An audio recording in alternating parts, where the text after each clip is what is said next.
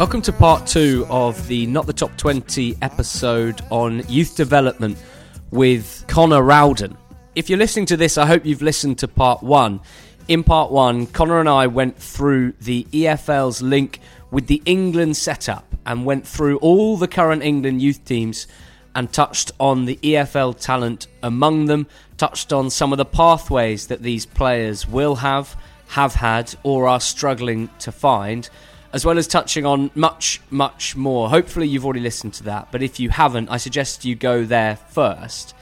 In this episode, we're going to be carrying on our discussion and talking about things a little more generally, focusing on some of the clubs in the Championship, League One, and League Two that do youth development well or that do things a little bit differently. Some of them coming from catchment areas where they're able to attract excellent local talent and many of them who don't, but who get around that in different ways with clever youth recruitment or otherwise. We hope that you'll enjoy this part of the episode as much as I did. Towards the end of this podcast, I talked to Connor about some big topics the Checkatrade Trophy, uh, B teams in the EFL, the proposed loan rules, and much, much more. Connor, as you can tell from part one, really does know everything there is to know about the individual players about clubs and has some excellent thoughts on some of the wider topics surrounding youth development in the game. So, if youth development's your thing and if you enjoyed part one, make sure you enjoy this part two. This is our conversation with Connor Rowden. Let's uh, let's talk a bit more generally about some of the teams in the EFL um, who are producing good young talent or who have uh, an interesting youth strategy. Um, we won't necessarily go in any particular order, but of course, across all three divisions, there are interesting teams to talk about.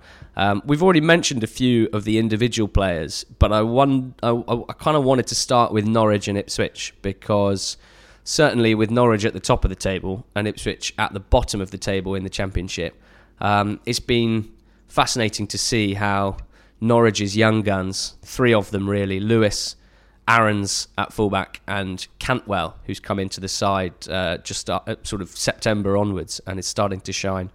How they've managed to integrate players into a, a successful team, uh, and how Ipswich, with an array of young talent of, of youth team quality, uh, of Dozzell, of Flynn Downs. Uh, we're starting to see Lancaster play a bit more, and even slightly older players like Teddy Bishop, who have who've suffered so much from injuries. I mean, these two clubs uh, differing. Um, differing success at the moment in the league uh, at senior level, but are these they, they strike me as two of the the most consistent sort of youth um, yeah, just consistently successful in terms of churning out good youth players at uh, at at championship level. Is that fair to say?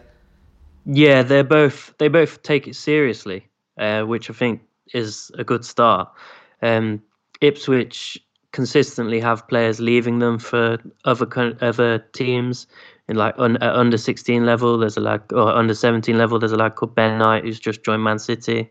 Charlie Brown, who's been scoring goals for the Chelsea UEFA Youth League team, is from Ipswich. Uh, his little brother's still at Ipswich and he's doing well. Um, but I think they both just take it seriously. They both and they're always in the comp- in all the competitions. Um, I think it just shows the platform that Norwich have given their young players to succeed, as opposed to Ipswich who are in transition or um, you could say they're treading water a little bit. And there's been a lot of change there. Um, I think Ipswich are interesting because they loaned someone like Tayo Edun from Fulham. And I really like Tayo Edun. But as a club that already has Tristan Nydam, Flynn Downs, Andre Dozzell, and Bishop, as you mentioned, you wonder what the strategy is there because they're taking on another player from another club to develop when they already have their own. And you just wonder what the long term strategy is that because what ends up happening is none of the four develop well and no one benefits as opposed to uh, arrowing in on a couple of them maybe and really trying to develop them as opposed to develop trying to develop players en masse which is a risky situation It strikes me, and of course, it looks easier for them because they're having more success on the pitch. But uh, in terms of Norwich, uh, the the huge turnover really that they've had to go through uh, squad wise since dropping down from the Premier League, and especially since losing their parachute payments at a time where they've been selling their best players. Um, the likes of Maddison and the Murphy twins uh, for a lot of money, and replacing them with this with this uh, really eclectic mix of players um, from abroad, generally uh, in their early to mid 20s, essentially, uh, as far as I can tell, as well as putting together a fantastic team that tops the championship. Um, also building assets uh, who, who ultimately will make the club a lot of money as well. And at the same time, being able to integrate uh, three youth team products. It's it's that's absolutely astonishingly good work, isn't it? From from Daniel Farke, a, a man who has his background, I think, in uh, in youth development to some extent as well. Yeah, Norwich are very interesting because it's not only that they're producing someone like Cantwell, who I believe is a local Norwich lad. Um, they sent him out to Fortuna Sittard for this last six months of last season, as he was just on the edge of their first team, and then they've integrated him fully this season, which is a perfect transition from youth football to senior football but they also recruit pretty heavily for their players. Like Jamal Lewis and Max Aarons are both from Luton, and uh, we I'll probably touch on it now because may as well. The interesting thing about them two is Luton. Uh, Lewis is nine, a 98 born, I believe, and Aarons is 2000. But Luton also produced James Justin, who's in 1999, Jay Dasilva, uh, who's at Bristol City now. He's a 98. Cole Dasilva, who's at Brentford now, uh, Jay Dasilva's little brother uh, from Chelsea. Uh, Frankie Musonda, Yamfam, who used to be at Charlton, and Tyreeq Bakinson. That whole group. But what Norwich did is uh, when this whole group, the majority of them, were really young, they played in a tournament in Switzerland, like for, a big youth. Luton. Yeah, for Luton, Right. a big youth tournament, and they won the whole thing, beating Bayern Munich in the final. This group of that's like five League One and above fullbacks alone that this one group has produced. Yeah. And Norwich hired their coach as their head of recruitment, a guy called oh. Greg Greg Broughton. So I'm not sure on the exact timeline, but I presume he brought Lewis and Aarons across, and that investment in the slightly younger players has paid off in assets that they have now. And it's the same with Maddison. They signed him early from Coventry and developed him through and benefited at the other end. And I think if you can be smart like that, the payoff at the end of it is absolutely huge. I can imagine that there's a lot of pride from a Luton point of view and probably some frustration as well. I suppose there's not really much you can do, but you know we often moan about the uh, the big hitters in the Premier League stealing, uh, or not stealing, but uh, making the most of of uh, EFL trained players and picking them up for a, for a relatively small fee because they can, uh, and clearly it happens even within the EFL um, as well. So um, yeah, I suppose with with Norwich and Ipswich, it's just such an interesting one. Two clubs so close together who are um, so full of talent, but uh, being able one of them to to succeed with it, and the other slightly scratching its head and working out the best way.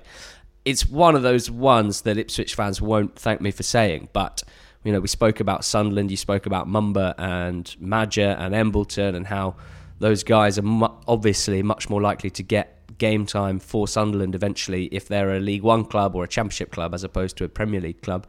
You wonder whether one small positive of a potential Ipswich relegation, which looks very probable at this stage, would be that surely at that stage, at least one of Dozzell, Downs, Lancaster, Bishop could start to, to form a, a part of that core, um, which would be fantastic for their development uh, and potentially in the long term, very, very good for Ipswich, who at the moment clearly are struggling with that long term vision because of what's happening um, in the here and now. Well, let's move on to some other uh, championship teams.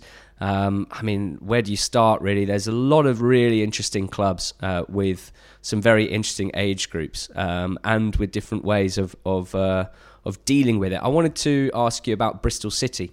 Um, they've obviously had a decent uh, recent history in terms of young players becoming contributors to the first team. Joe Bryan, of course, um, very, very much a local lad and now playing for Fulham uh, in the Premier League. It's had an injury, but, um, you know, looks like he's very much the modern fullback. And um, Lloyd Kelly, who you mentioned earlier, uh, in the in part one, who's part of the England under twenty setup, um, sort of flitting between left back and centre back at the moment, and we're hoping that centre back's where he'll he'll end up. But it's not just what they've been doing with local players, is it? They're another team that picks up other EFL talent. I saw you.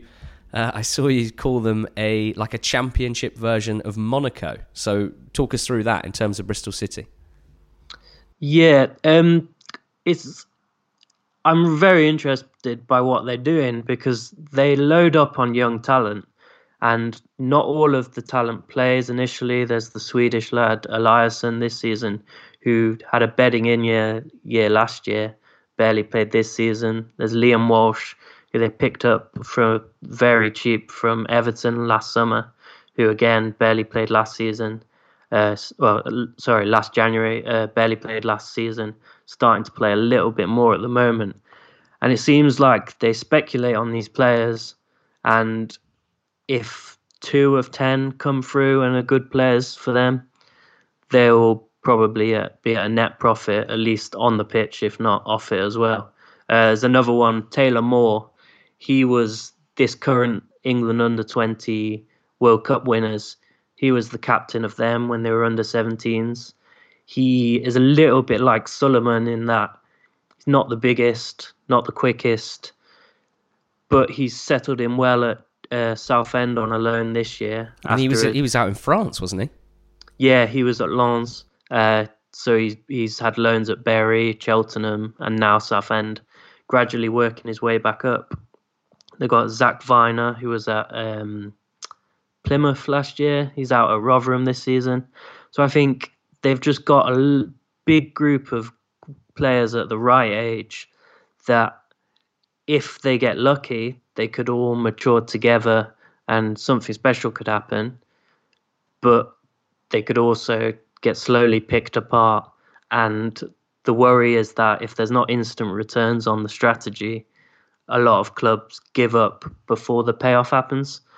So it'll just be interesting to see what happens with them over the next few years if they can keep it together long enough for a proper promotion push or whether um, we look back in five years and look at the players they've had with Kodjia, Tammy Abraham,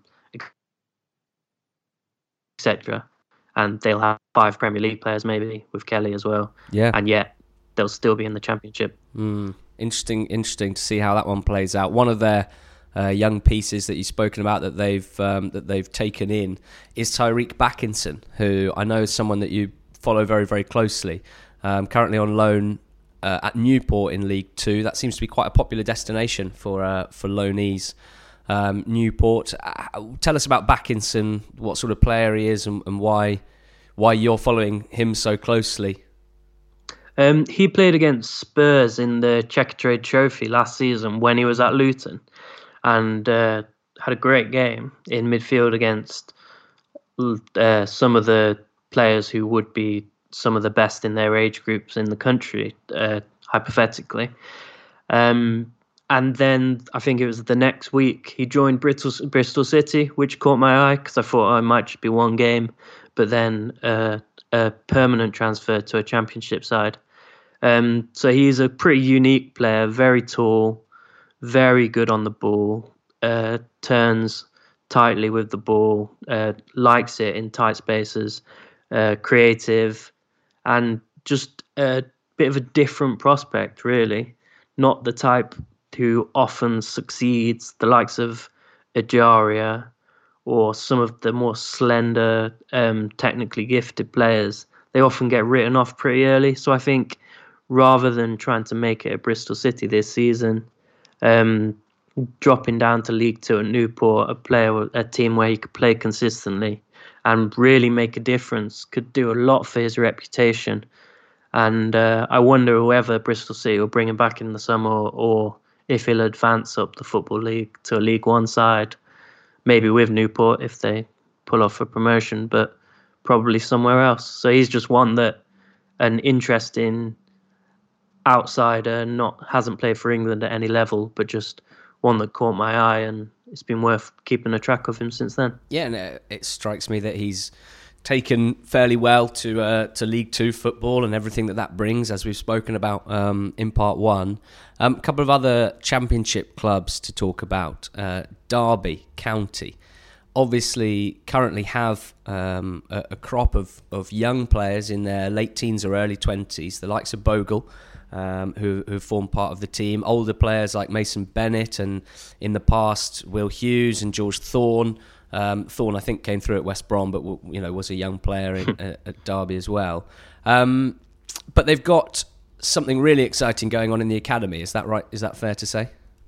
Yeah, they um them and Forest compete for basically the same players in this region, and uh, Forest have often had the upper hand uh, with the players Derby produce a bit more sporadic whereas Forest have been a bit more consistent. But uh, they're constantly represented in the underage teams. There's a guy called Louis Sibley, who's a midfielder, left-footed, uh, blonde, so will probably um, get compared to Will Hughes a lot. But I know he was with Derby a lot in pre-season, and he's only 17, so there's no rush with him. But wouldn't be surprised to see him maybe make his debut later in the season or um, be a main part of their squad next season as a serious option if they're still in the championship, of course.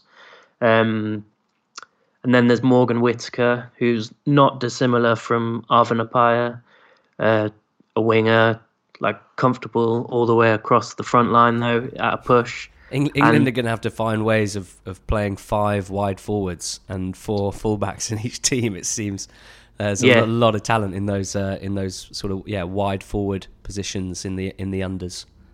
Yeah, definitely. So um, yeah, they've got an, a good group, and in terms of outsiders for the FA Youth Cup, aside from the traditional Arsenal, Chelsea, City, United, Liverpool, they are if they get a kind draw, they're not a good draw for any side in the competition. So they're uh, current under 19s, under 18s, uh, doing very well at the minute. So Derby, another team that take uh, their academy very seriously, mm. so they're reaping the rewards. Well, you know, we I don't think we've said it um, directly so far, but we've mentioned a few times how profitable it can be to to spend time on your academy because if you sell Will Hughes, for example, and I can't remember exactly what the fee was, and surely it could have been even more had he not suffered so much with, with injuries. But now proving himself at Premier League level, that sort of fee, you know, between maybe a, a between a five and a ten million pounds, that can essentially pay for an academy, can't it, for a few years, and and uh, that can be a very lucrative thing, which is why the case of Brentford is quite interesting. Uh, Brentford were one of the first teams um, that I can remember anyway to essentially shut down their academy. Um, and there's been a lot of discourse surrounding this. It's one of those ones where you know we we often talk about how well run Brentford are on the podcast, so it's something that I've read up on uh, and can kind of understand the reasons for. But for those who don't know, can you give an overview of of Brentford's youth development policy um, and and why they made that move to shut down the academy uh, a few years ago? Um, I believe it was 2000, the summer of 2016.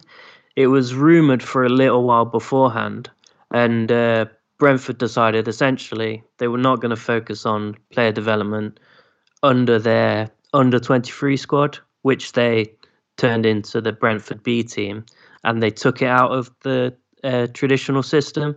So all of the games that they play are um, self-organized, friend, well, effectively friendlies. You don't against... want to say friendlies because what they would say is that they've actually created a um, a great a great set of fixtures that they play against very very high level opposition, sometimes across Europe. Yeah, from yeah teams across Europe. Um, so like all the way across, often German teams. So and I think they go on tour or on away trips quite often.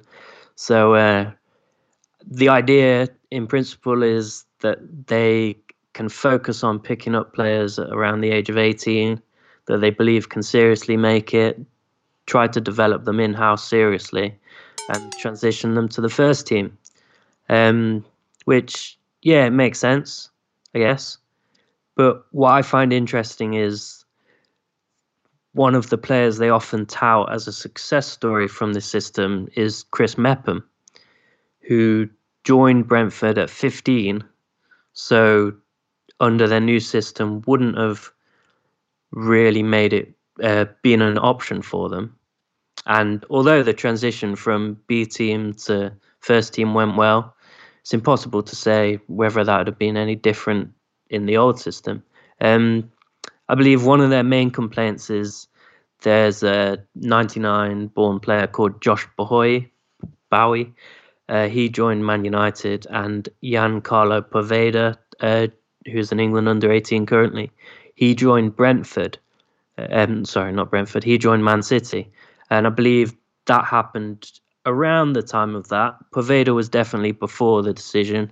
Uh, the lad that joined United, there's a bit more consternation about when that actually happened. And what sort of uh, comp, what sort of compensation are they going to get for those players? I imagine that probably not as much as they thought they deserve or thought they could have got in a few years' time, maybe.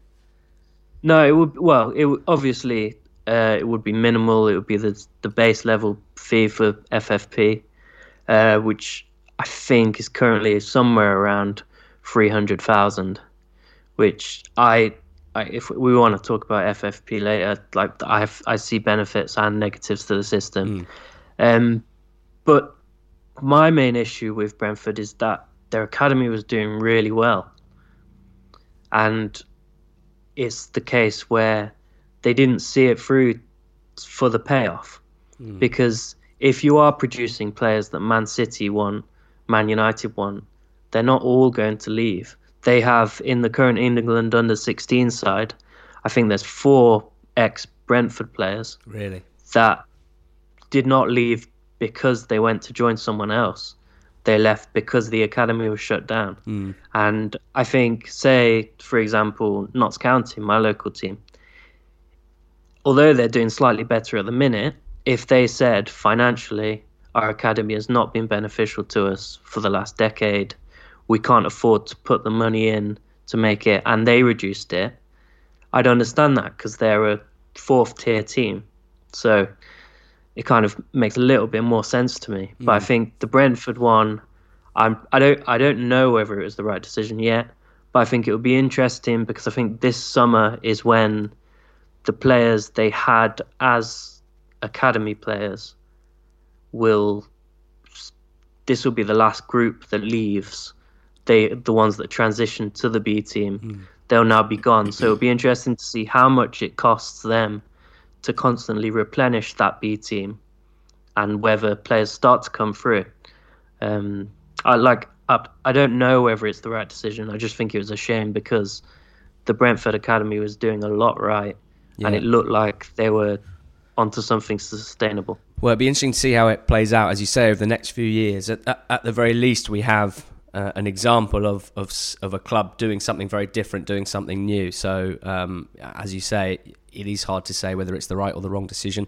It's definitely a different decision because most teams still um, going down the traditional route of uh, of academy football. A couple of other championship clubs, if we can uh, if we can keep you on the line, Leeds, uh, of course, are a team with a very tidy um, history of uh, youth academy success and continuously producing players that play Premier League or Championship football, uh, maybe more so than, than most teams. Uh, we're going to talk about West Brom in a sec because Leeds have actually got quite a few former West Brom youngsters in their squad. But just in terms of, of the Leeds quality, of course, you've got the likes of Byram uh, and Charlie Taylor playing up in the Premier League and at the moment in the league squad. You've got Bailey Peacock Farrell getting a lot of minutes. Um, you've got, who else? You've got Tom Pearce on the fringes, Kalvin Phillips absolutely key member of, of this team, and what a few years of development he's had.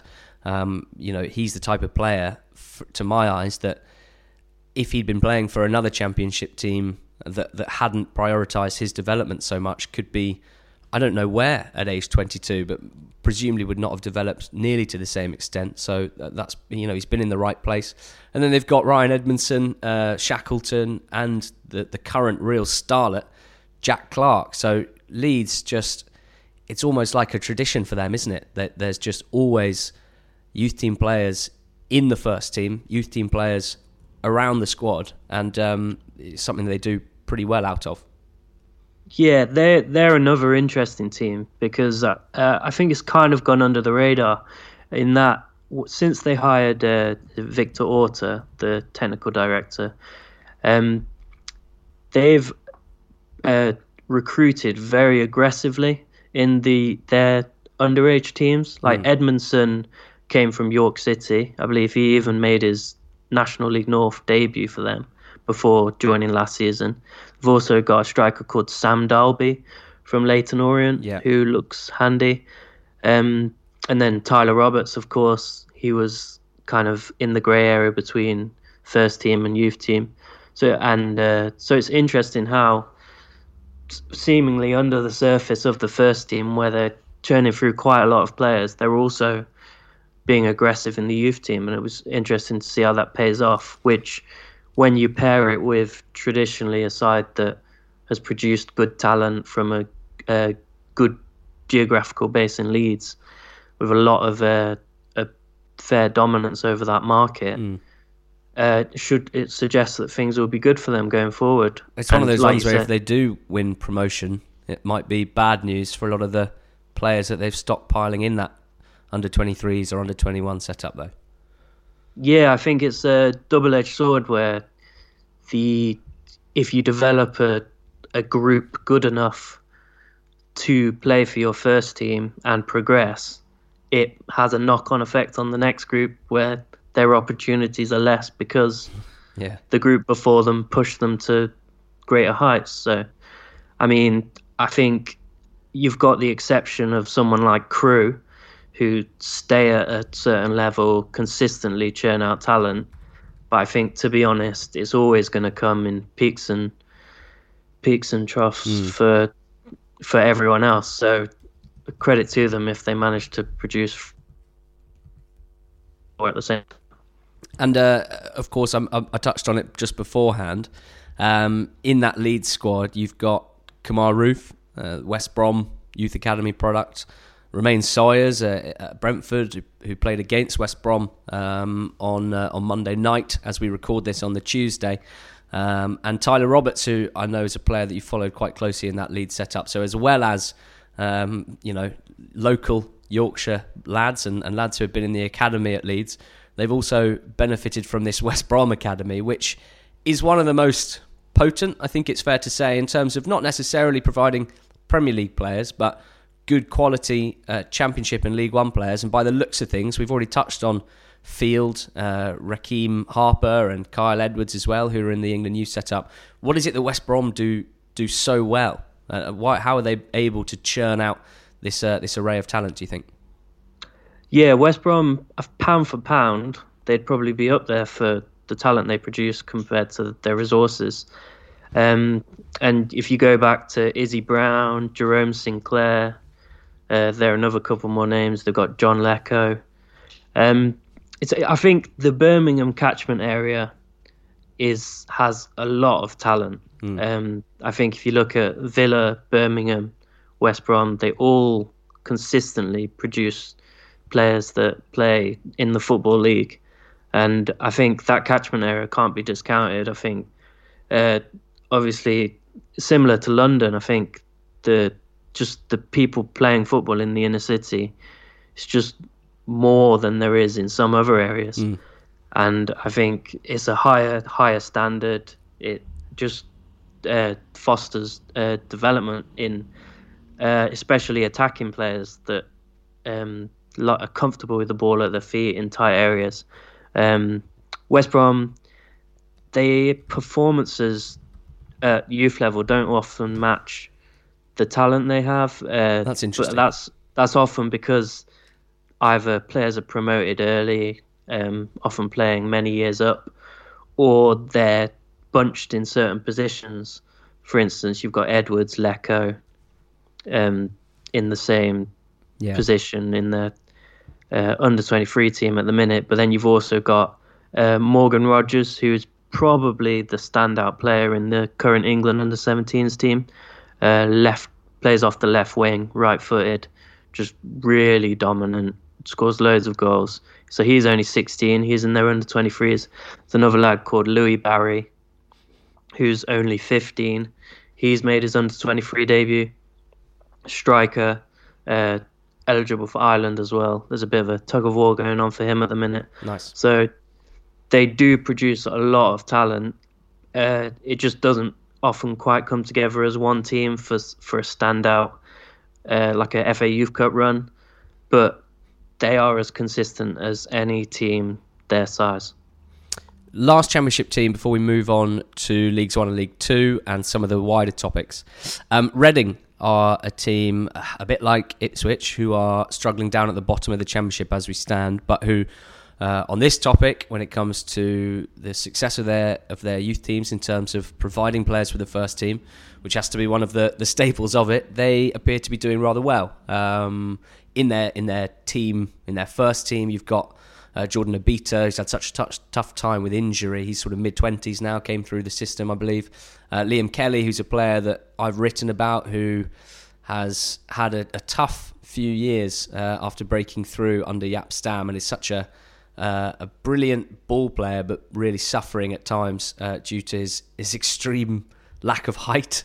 Um, but in, in, in recent weeks, we've seen a player called Rinomhota uh, join the first team as well. And, and, we spoke about Danny Loader in part one, who's a, a serious goal scorer at England youth level. So Reading, another team, um, Connor, who you know take this very very seriously and do seem to be producing consistently players that uh, produce for their first team and plenty that drop down and, and succeed in League One and League Two as well. Yeah, although although it's not always a great barometer for a team's success, they are currently top of the uh, PL2, the Premier League Two, um, which obviously shows that they're doing something right. Um, like you said, Rinomhota's just just made his breakthrough seriously into the um, first team, and again, they take it seriously. They have a lot of depth at them levels. So it's often players like Remota that maybe went under the radar a little bit, has never played for England at any level. I believe Zimbabwe have approached him. I'm not sure if he's played for one of their underage teams. Um, but they they always have players on the outskirts of England sides. Loader, the exception, he was in there uh, consistently, but it just shows that they've got a depth and there's no. Uh, they're versatile in the talent they produce. The talent they produce isn't all the same. It's not all left wingers. They produce in every position. Mm. I think Rob Dickie at Oxford. I think he dropped down. I think he's from Reading as well. So they just have a lot. And again, it's just whether three or four of them will come through together at the right time whether uh, they have, like Norwich did, they've put their players in the position to succeed.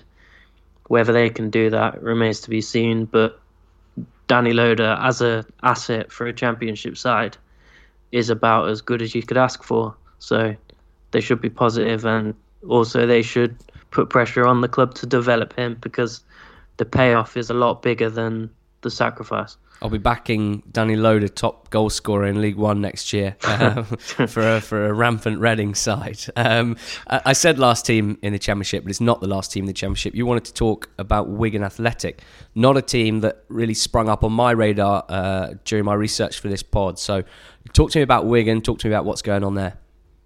They are a bit similar to Rochdale in that previously they've not been on the radar at all as a team that produces young talent or that has any consistency. But they they're another team that I don't know what's going on behind the scenes there, but they seem to be taking every aspect of their club seriously. Um, at the minute, they have two players in the England under 17s team. Uh, they've got a lad called Joe Gelhardt, who's a striker, really busy, hustle and bustle, not that tall, but really sharp, works hard, uh, scores a lot of goals, uh, but not bad on the ball at all by any means.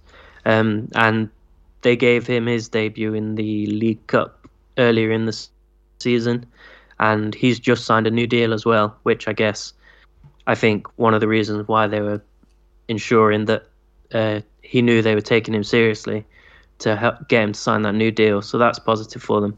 And then one of his teammates is uh, Jensen Weir, who he's a midfielder, tall. He's the son of uh, David Weir, the oh, nice. ex-Everton Scotland mm. player. So he's been back and forth between the England and Scotland youth teams. Looks to have settled on the England youth team at the minute, but that can always change. Um, he made his debut last season uh, in the early rounds of the League Cup, I believe. So he was born in 2002.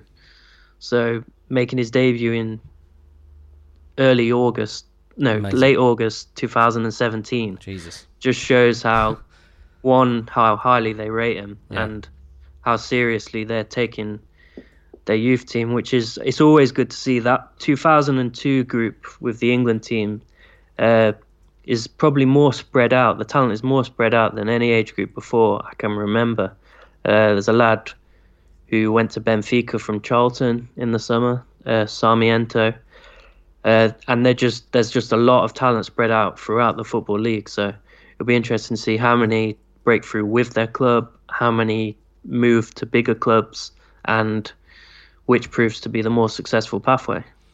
In League One, you mentioned Charlton there. They're obviously have a fantastic record of, of producing young players who are now in the Championship and, and the Premier League, who we mentioned uh, uh, in part one, uh, and also getting good minutes from Karlan Grant, who's who's become one of their star players. Um, what is it about Charlton? Do you think it's it's their uh, location in London? Is it something? It, it's always amazing to me that a team that's been uh, subject to such chaos behind the scenes can still be producing the talent. So it must speak to a, a, a brilliant catchment area and brilliant youth recruitment. Um, but it's not just Grant that's played this season. They've had uh, some other young players chip in as well. So I, guess in League One, where do you want to go first? We've got Charlton, Coventry. Uh, we've spoken about Luton, but I think we could probably talk about James Justin a bit closer because you know you mentioned some of the players that Luton have lost, but they held on to Justin, and what an impressive few years he's had at, at breaking into a Luton side when it hasn't always been easy for him. Yeah, and I think he's the perfect example of uh, circumstances uh, helping a player because he played more the season before last than he did last season, if I'm correct. And uh, yeah, that's right. He didn't he didn't appear that much last season in uh, in in their in their promotion campaign. Um, and it and it felt a bit like one of the issues was nothing really to do with him. It was the brilliant performances of the right back Stacey, uh, who I think is an old an old Reading Youth Academy product, who's uh, performing. He's only in his early twenties as well. Um, and what Justin appears to have done is put his head down, work out that maybe it wasn't going to happen in his favoured position of right back. Instead, he's established himself in the team on the other side, uh, left back, played a bit left midfield as well, which just speaks to his all round game, really, quality technically and, and physically as well. Yeah, and yeah, like you said, it's it's when a club obviously you can only play right one right back at a time, and when you've got a solid player like Stacey there, opportunities will diminish. And I think as Alan Sheehan ages out a little bit, Justin's taken advantage of um, that free position on the left. Um, Forest were after him, I believe, last summer. I think they offered right. a substantial fee for him. So it just shows that uh, a club like Luton has the resources to turn down a big offer for a player that they didn't even use uh, every week last season. I mean, they're probably just fed up of having their young yeah. players take it, to be honest. But I mean, and now Justin's probably in a better position than he would have been if he'd joined Forest. Definitely. Luton are probably in a better position it's probably not the worst thing for his career having a bit of time out on the left. Uh, getting used to that. Uh, he's he's made England under twenty and under nineteen squads. Um, so yeah, he seems to be progressing well. He'll have by the time he's twenty, he'll have played over hundred games in the football league, and you contrast that with some of the players at the um, like Loftus Cheek, who only just got to his fiftieth game for his career or for Chelsea. Mm last week, and you think he's set, he's got the platform underneath him, and also he's earned the trust of uh, scouts, other clubs, and he's got data points that people can point out and say, well, look, he's done it across two leagues, and he's only 19, so he's really set up for a good career. What about Tom Bayliss and Coventry? Uh, Coventry, like Charlton, like Luton, like Sunderland, uh, an academy that produces Callum Wilson, of course, getting his uh, uh England debut in the last international break, and Bayliss is a, a really interesting player, isn't he? Uh, we, have spoken about the technical ability and the the interesting positions of these players, and I feel like Bayliss's position is is is quite interesting. A sort of what would you call him? A number eight or a number ten? Um, well, he's he's been he's pretty versatile at that level mm. because I think of his talent. I think um, he can get away with playing in a lot of positions because he's so talented. He reminds me. I was thinking he reminds me a little bit of uh, Bentancur at Juventus. Mm-hmm. How he's kind of tall. He looks like he needs to fill out a bit, but he's kind of narrow-shouldered, just really good on the ball, moves really well on the ball. Mm. It's hard to. He's a he's such an all-rounder that it's hard to really pinpoint where he should play going forward. But you'd hope that he settles in uh, into a more traditional midfield role rather than being stuck out wide or stuck as a stuck as a number ten because I think it's a lot easier to uh, dismiss a number ten or a wide player rather than a player who's constantly involved in play in the midfield. Um, so yeah, like you said, Coventry, another team that, for their size and despite their troubles behind the scenes, have consistently um, produced players and seem to be taking it seriously. So um, yeah, it's good to see. There's a few interesting players from Coventry that left. There's I can't recall his name, but he went to Wolves. He joined Wolves last season. Okay. Oh, Stevenson, Ben Stevenson. Yes, Ben Stevenson. Mm. And you contrast. So he moved to Wolves. I believe he had a loan spell after January last season at Colchester, yeah. I believe. He joined and Wolves now, on deadline day from Coventry and went straight out to, to Colchester the same day. Yeah, but he didn't play a lot at Colchester, no. and then he's currently in the third tier, which is a split tier system. So there's a lot of play, uh, a lot of teams in that tier in Spain yeah. at uh, the Wolves feeder club. So you look at where he is. I believe he's played uh, 40, 50 football league games, and now he's kind of in in the middle of nowhere yeah. in his career. And you contrast that with uh, Bayliss, who will be heading into next summer with two full seasons under him, despite being two years younger than Stevenson. And it just shows how, if you're moving to a Premier League club at 19, 20, you better hope you're in the first team because otherwise you're going to end up back where you started. So, we've spoken a bit about players who benefit from their club's relegation. Um, always trying to find the positives on the Not the Top 20 pod. One, one player who's certainly benefited is Josh Maja of Sunderland. We've discussed Bali Mumba, we've discussed Elliot Embleton on loan at Grimsby, also from Sunderland. What about Josh Maja? Because uh, he doesn't seem to have appeared much in the England youth teams, but in terms of young English strikers scoring goals at professional level, he must be right up there at the moment. But he's an interesting case, isn't he? Because there's a there's bigger clubs sniffing around. Yeah, I think he's entering a really important part of his career, really, because I think uh, the decision he makes in January and in the summer will probably define the next couple of years and maybe his whole career. Um, he was at Fulham, I believe he had a short spell at Man City before finding his way to Sunderland. And like you said, their relegation to League One gave him the platform he needed to show um, that he can play in senior football. Um, he's probably been unfortunate not to make a recent under 20 squad. Um, I'm kind of surprised he hasn't made one of the October or November squads, and he'll probably be a candidate for the under 21s next season. But um, like I said, he's he's entering an important period of his career. His contract runs out at the end of the season, uh, so remains to be seen whether Sunderland are going to try and cash in uh, in January or whether they're going to wait it out or whether he'll sign a new deal. Um, obviously, hypothetically, anything could happen from any of their moves. Seems smarter for him to stay where he is because the less risk, and he's the coaching staff know him. He's got a place. He's doing well. Sunderland are probably they've probably bounced and they're probably on the way back up as opposed to dropping any further. Um, it reminds me of a little bit of when Jerome Sinclair left le- uh, left Liverpool because he left it till the summer. It went to a tribunal, and this probably put off any team in the football league from making a decision because if you sign a player and it goes to a tribunal, you're not sure what fee you'll end up paying. Mm. And so the football league clubs that could have guaranteed him minutes probably couldn't commit to that. Therefore, he joined Watford.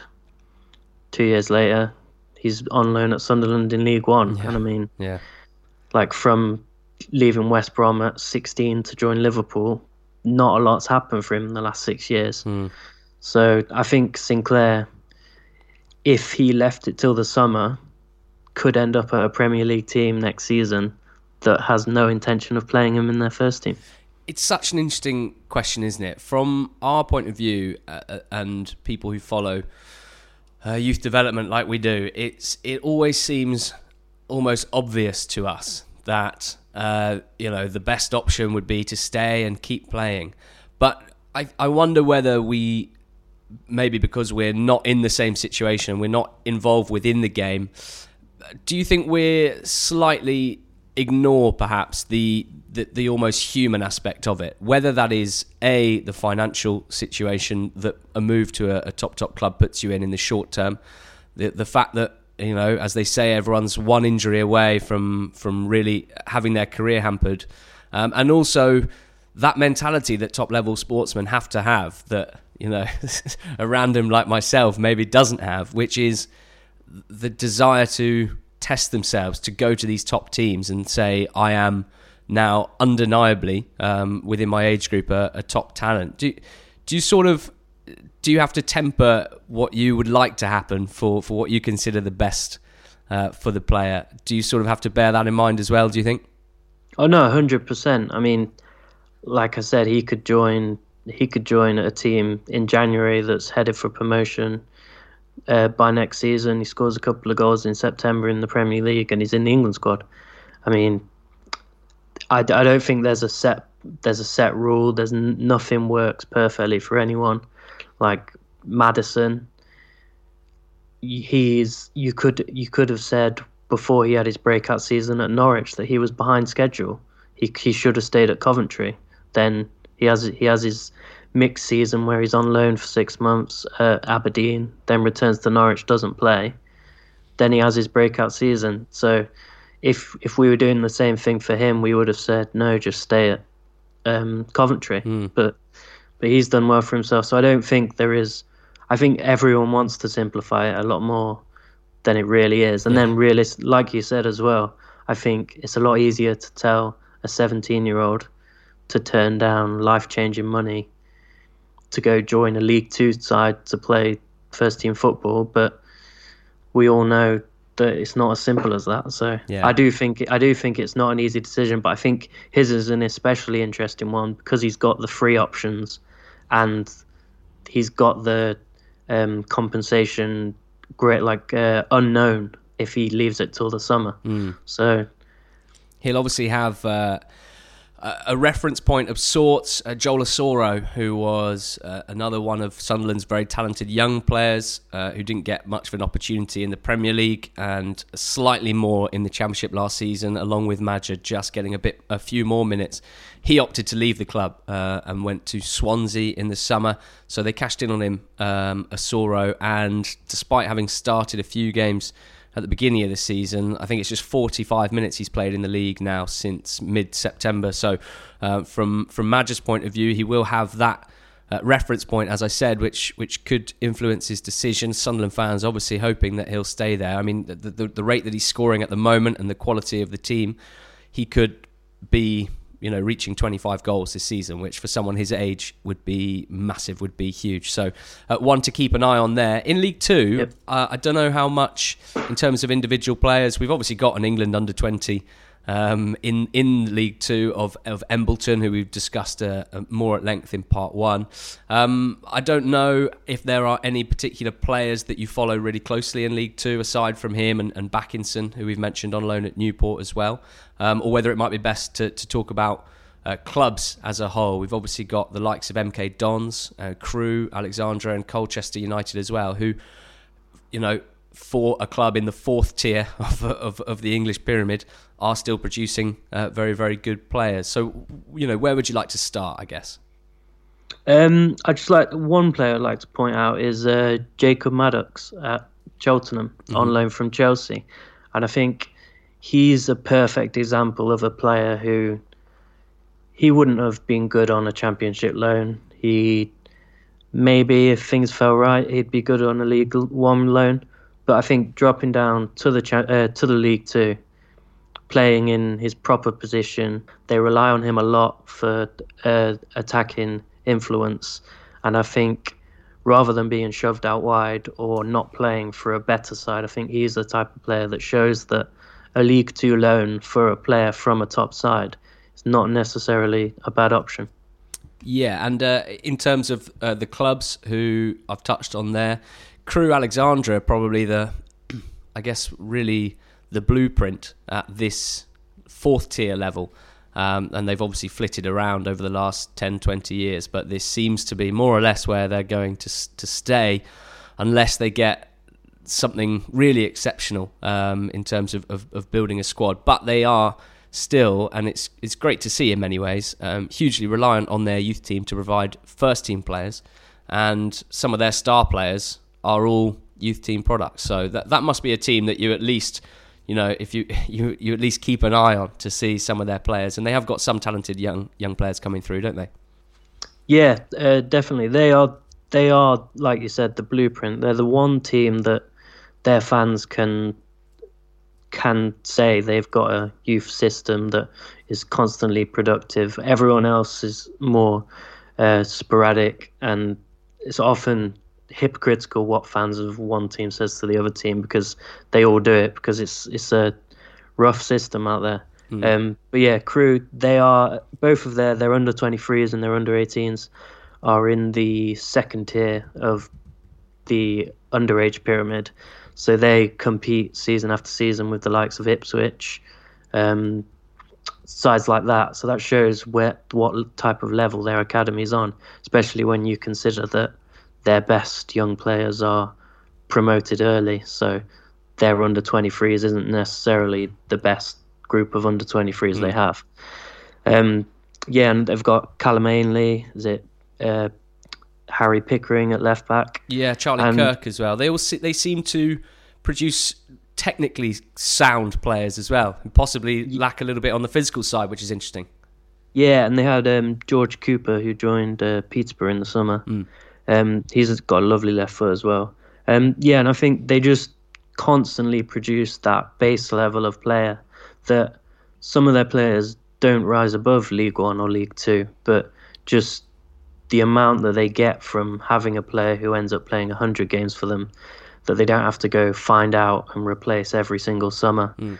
Um, it's just a massive asset for the club to have. And then they get the odd player that um, comes with a big fee uh, received. So yeah, yeah, that's that's they're the perfect model for a club of their size. I think it's almost frustrating that they've, in terms of the recruitment team uh, for senior players, haven't managed to on top of what is a, a, a core of let's say five or six first team, uh, probably even more than five or six, hasn't been able to fill the, the remaining spots and, and really focus in on what else they need and put together a, a, team that could challenge for League Two. Because I'm not saying it's easy to do that, but it certainly seems like they're in a position where you know they, they don't need to, to to buy 11 first team players, more like five or six, and they could be they could be there. But uh, it hasn't quite happened for them yet. MK Dons look like a team that will bounce straight back up to League One. And in terms of their young history as a football club.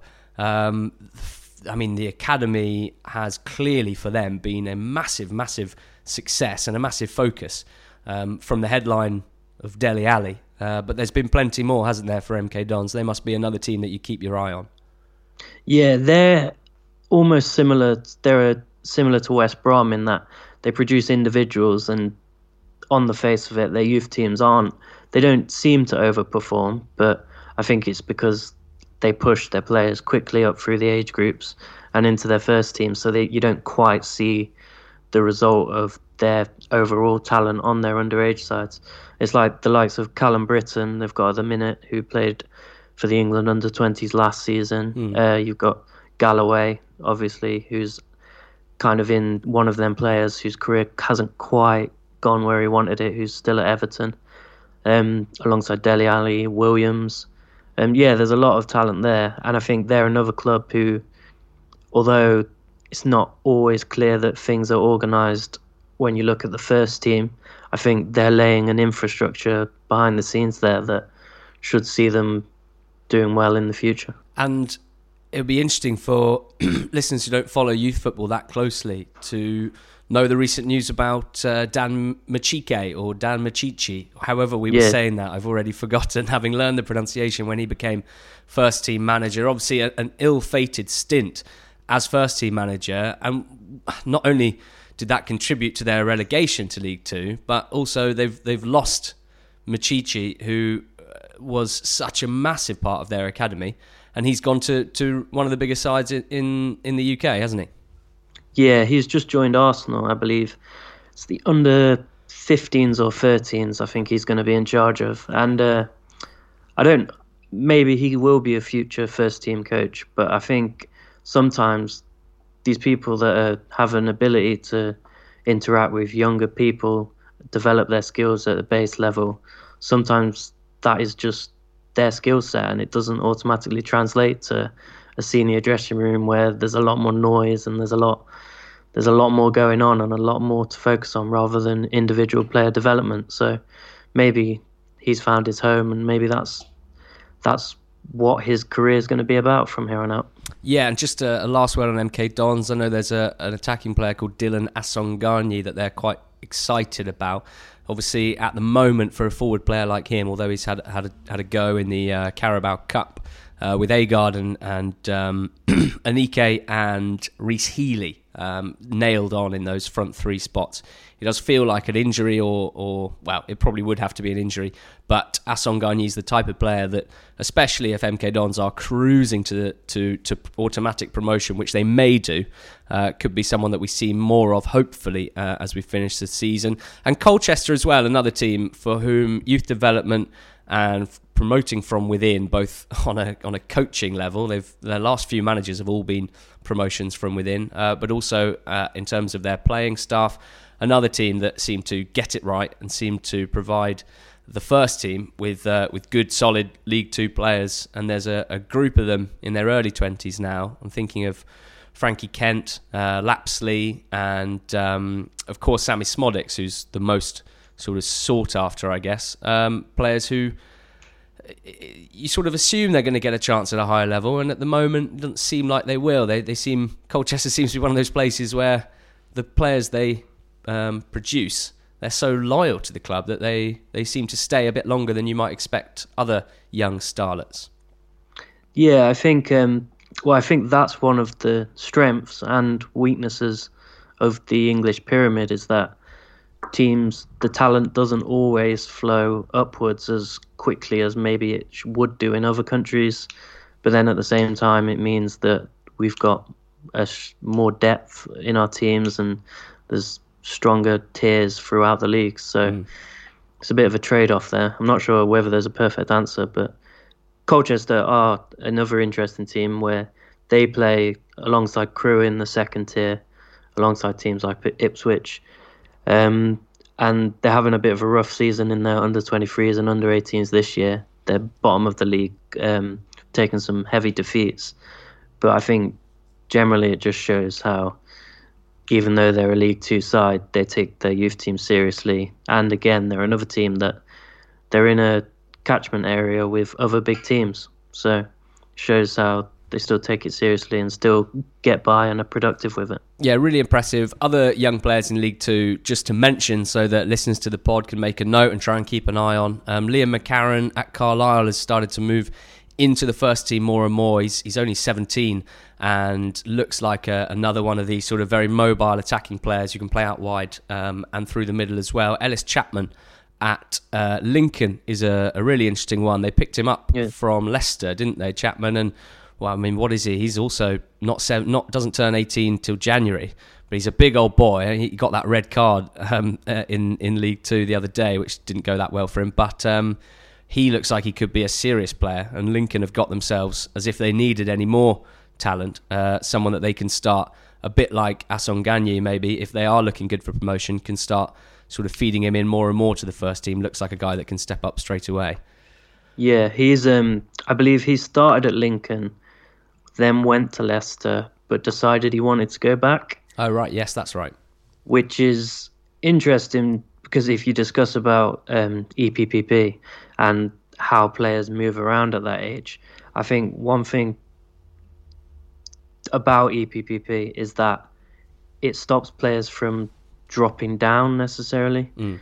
and so he, I think he only got to go back to Lincoln because Leicester allowed him, and whereas they could have kicked up a fuss and kept him there, made him stay for longer, and kept him in a bit of a um, purgatory. So I think sometimes players, even before they get to the first team, they get trapped in certain the infrastructure below that. Mm. What about EPPP? Uh, we mentioned it a few times. Uh, you said earlier that I think, like a lot of these things, um, people look at it negatively when it maybe doesn't fall for them uh, or for their club.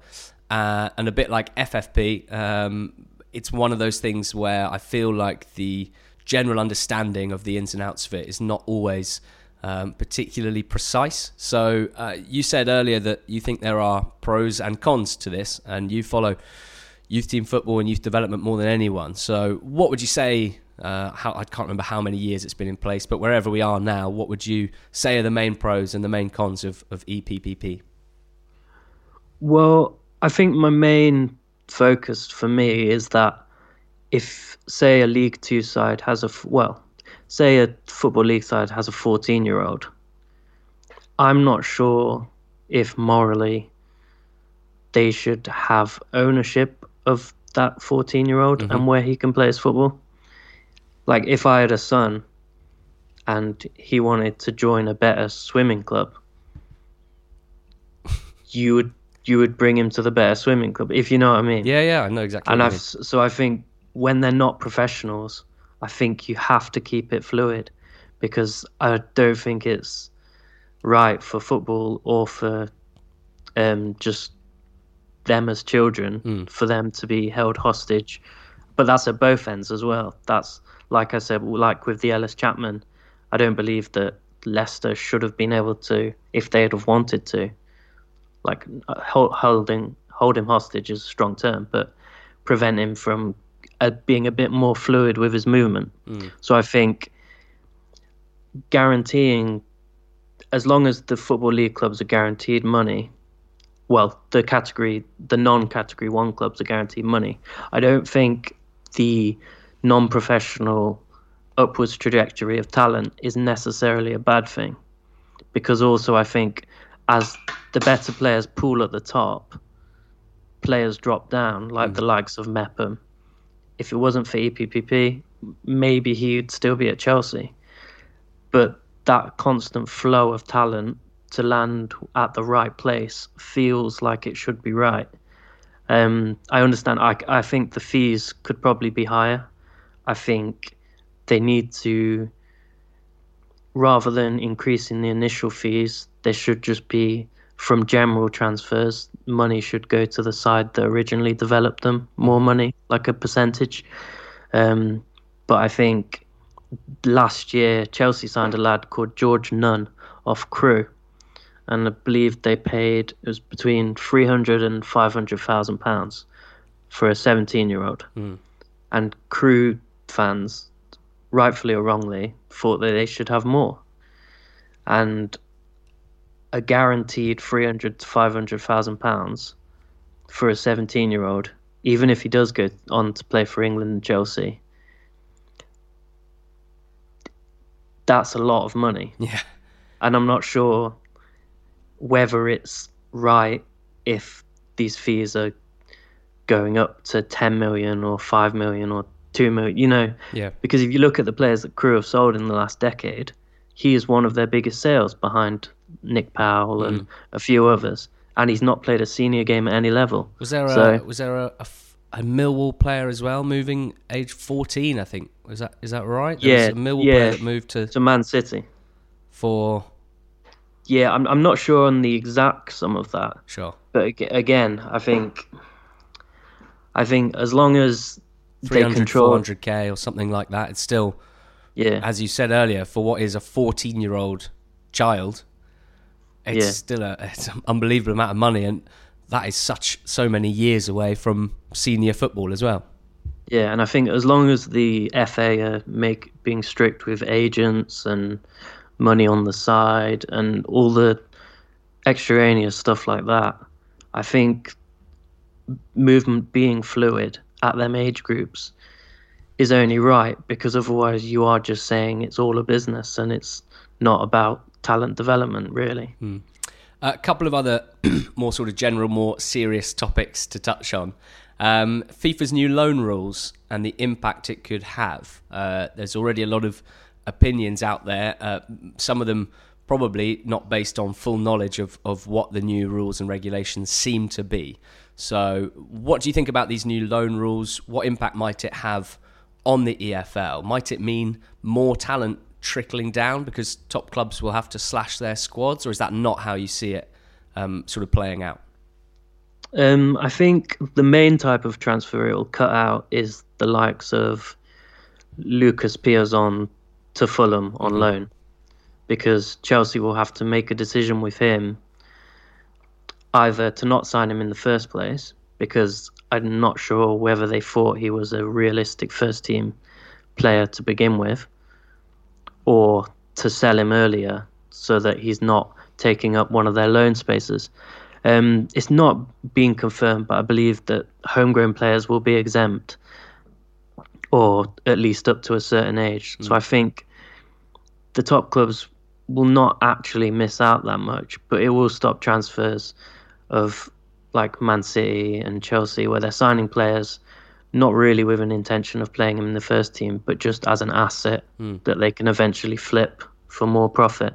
So maybe that I'm not sure if it will have a massive impact, to be honest, on anything. So I mean, obviously Chelsea are are the sort of uh, always held up as the team, the reference point for this sort of thing. And uh, as you mentioned, they do have a, a recent history of, of buying those foreign players, many of whom it's it's absolutely no way that they'll ever get near the first team, and and that you know they can't even pretend that really. But of course, they are also a team, Chelsea, whether or not these players all started at the club age 10 or whether they were picked up from, from other academies who also harbour a lot of English talent. So the likes of, well, just in the EFL, Maddox, Sterling, uh, Dasilva, Mount, um, there's more that, that I can't remember. So those guys you think wouldn't count towards the the eight. Is that is that more or less what you think? Uh, is that more or less how you see it happening? Yeah, that seems to be what the clubs are saying. Because the clubs seem to be saying that they don't really mind this rule because they don't think it'll affect them. I think uh, I think Chelsea have 12 players that it would affect, so they'd have to get rid of four of them. Mm, okay. So, and I think Chelsea signing players to flip them for profit or to have them in their loan army. I think the players that they did sign with that strategy four or five years ago, I think they've not been signing that type of player in the last few years. So I'm not sure whether that was even going to be something they would pursue in the long term anyway.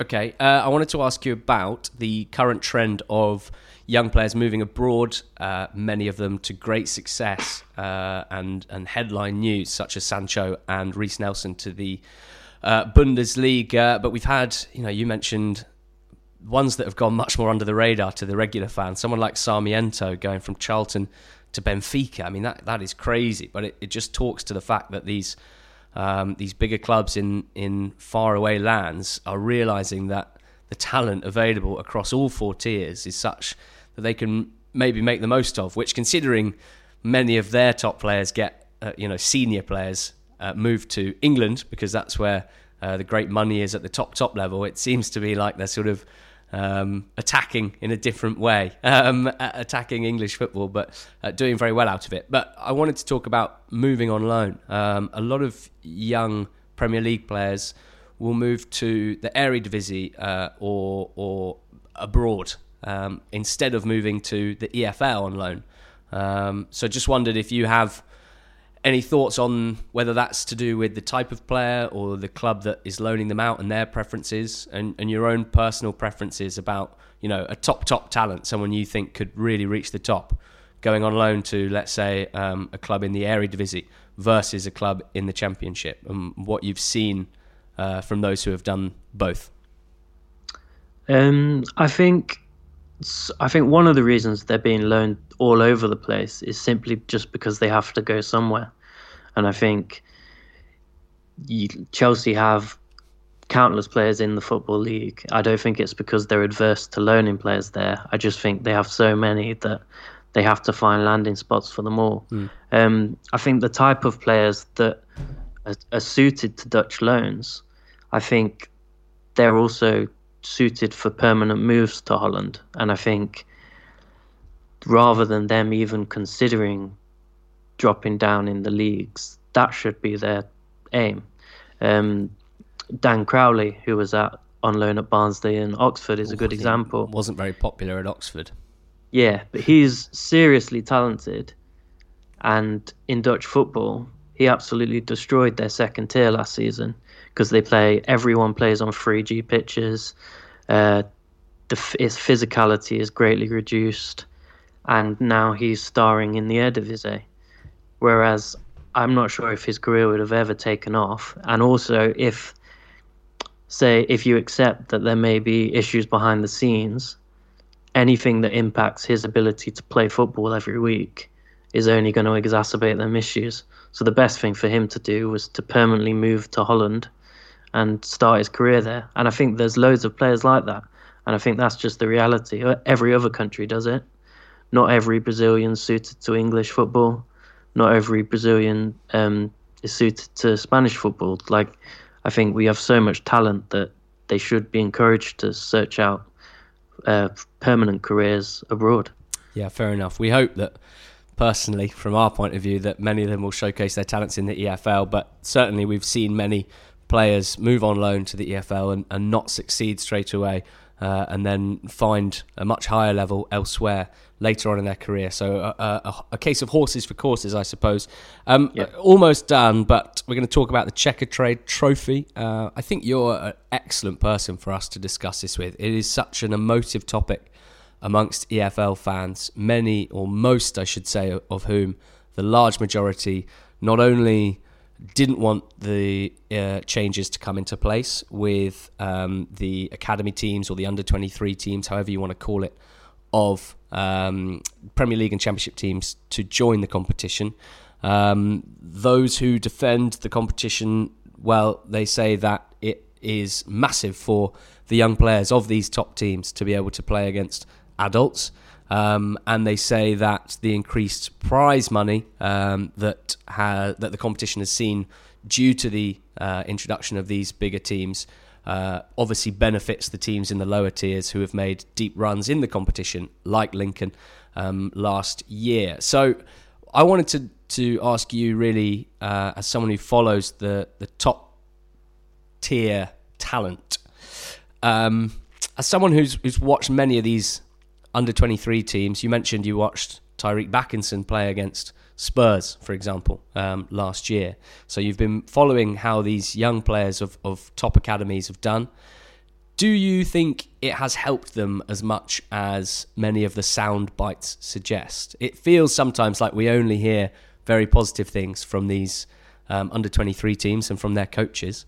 Um, do you think it has helped them as much as as we are told? And do you think those teams have used it properly as well? Um, I don't think there's been any impact, negative or positive, for the under 23s. I think if you look at the sides that actually play, I believe this season, two of the Checkatrade Trophy games were during the international break. So that means it's not even the clubs playing their best youngsters in them. Um, and so if they're using 30 players, say, across the group stages, that's not like, it's not any meaningful amount of football against adults for the players.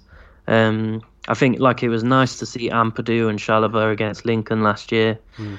Uh, like they looked right at home. Like maybe you could argue that just them small glimpses for players are good because it puts them in the window for a loan. But um, I think this year with Chelsea, Arsenal, Spurs, City, all getting through the groups, I think if we end up with a semi-final with two or three under 23 teams, I think we could reach the point where it becomes a real controversy and it gets scrapped altogether. Yeah, that's interesting. And, and, and one of the fears, I think, was that this, as an idea and as it's been executed, was um, a sort of trial uh, to see whether the potential is there for these massive clubs to have B teams in the English league system um, in whatever form. So, I guess, firstly, do you think there's any chance of that? And would you be in favour or, or against that? Um, I used to think that it could be a credible idea, but then I think when you actually look at the B teams around Europe, you have Barcelona and Real Madrid playing in the second or third tier in Spain, and Atletico hover around there as well. They seem to be doing all right. Ajax and PSV and some of the other big sides have teams in their second tier.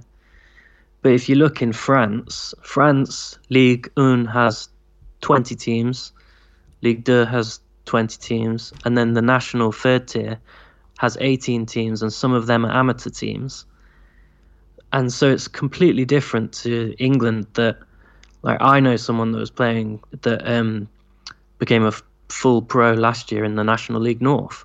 So that's 120 teams or so, basically in England that are fully pro.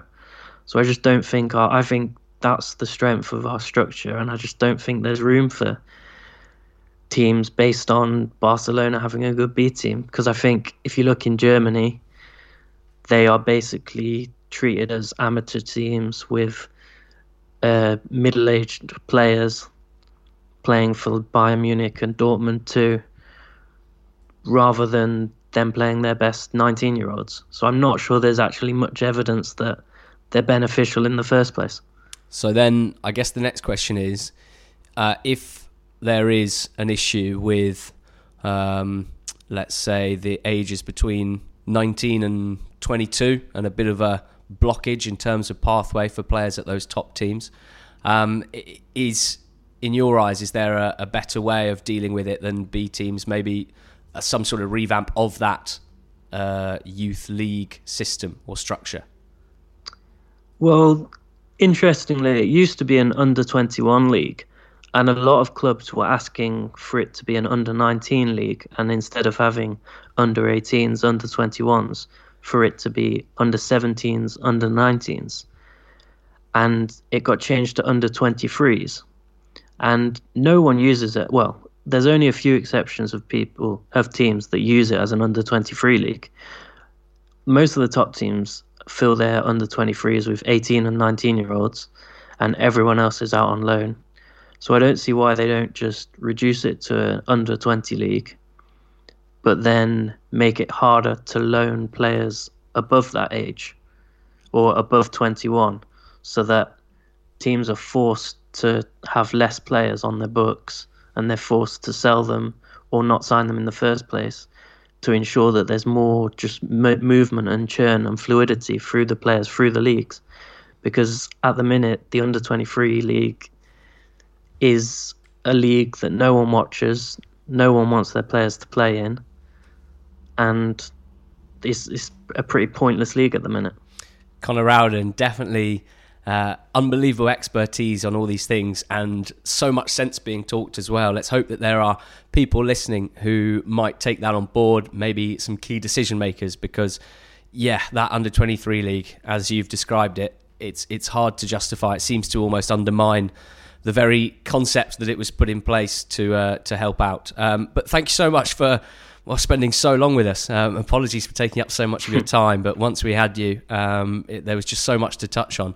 And uh, I hope you've enjoyed your appearance on the Not the Top Twenty podcast. No, it was a pleasure. Thanks for having me on, Ali. Uh, no worries. And I, I, should have done this before, but uh, people are going to want to find you, and it's not quite as simple as typing in Connor Rowden uh, on Twitter. You're a bit more of an enigma. So um, you are certainly one of my favourite Twitter follows. So make sure that you let know, let the listeners know rather, uh, how they can follow you as well.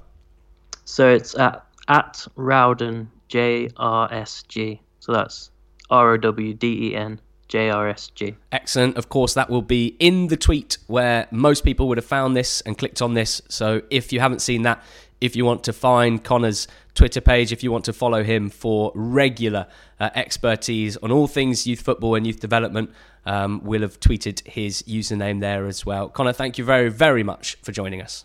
No worries. Thank you.